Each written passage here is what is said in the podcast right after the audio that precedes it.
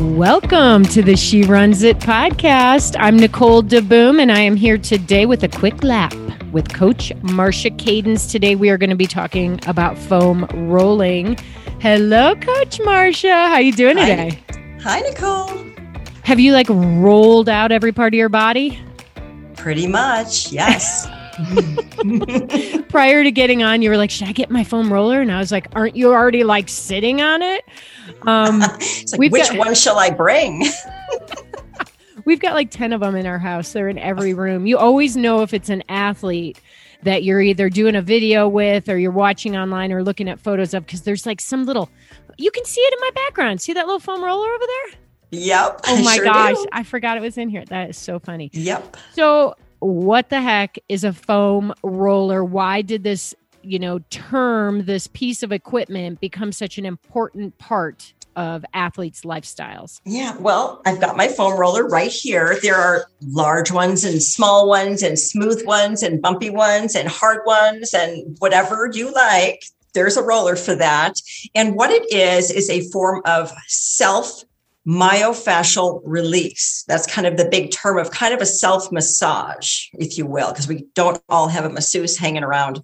So you can just go lay down and get a massage, but that's kind of what it does.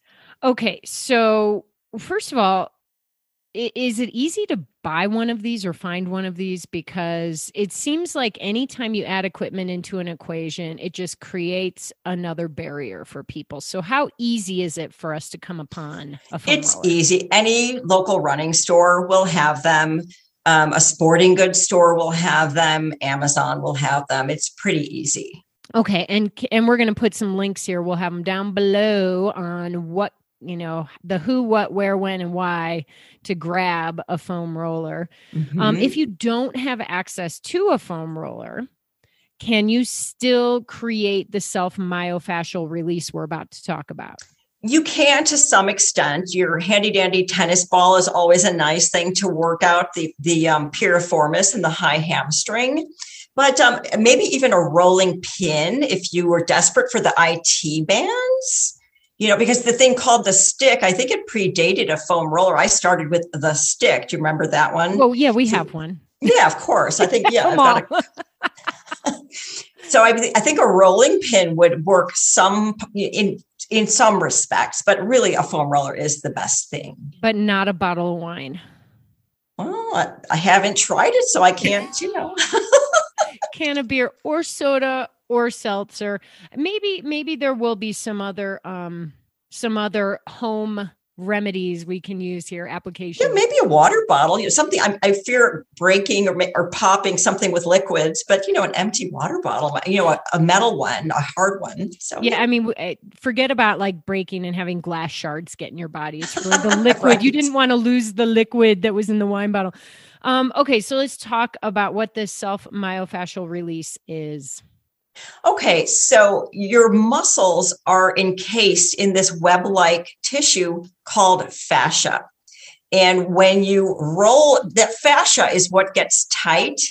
And the fa- the tight fascia is what gives you the soreness and makes your muscles feel tight. So by rolling this fascia out, it releases and it flushes out flushes out lactic acid. It just it, it's just all around a good thing. I learned the hard way with foam rolling because I didn't know what it was. And then I, my first injury was an IT band strain. So ever since then, I've known that the foam roller was key to just loosen up and release those tight IT bands. Okay. So that's what myofascia is.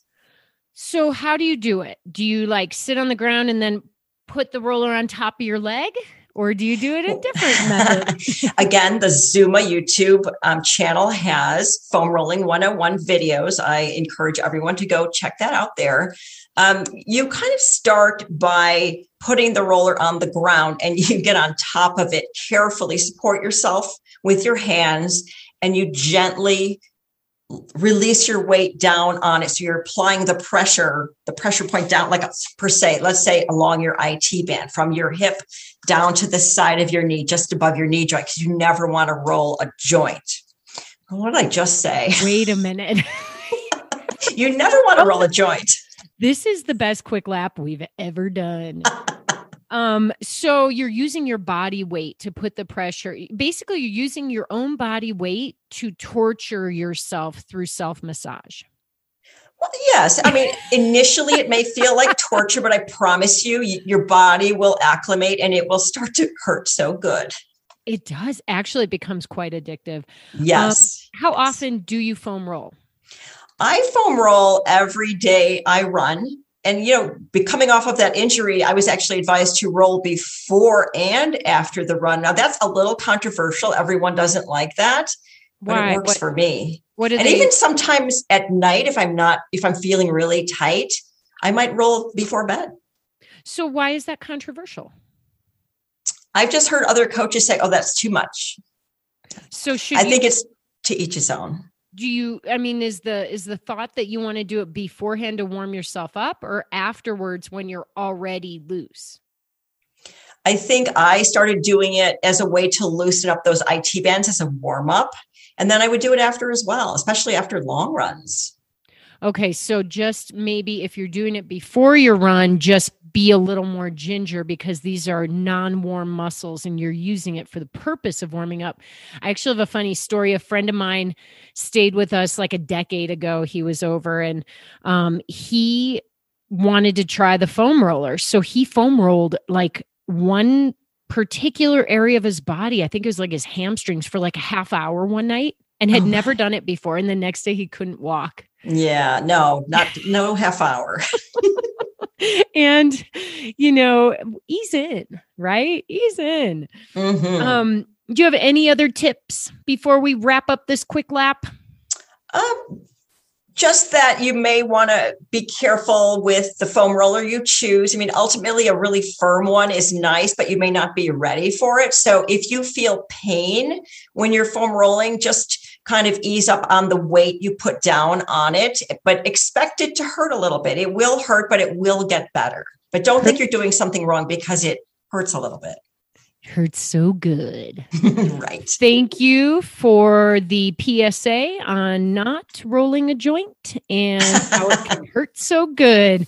All right, everybody, that's it for today. Make sure you head over to the zumarun.com site to check out more tutorials on foam rolling, and you can also see it in the show notes below.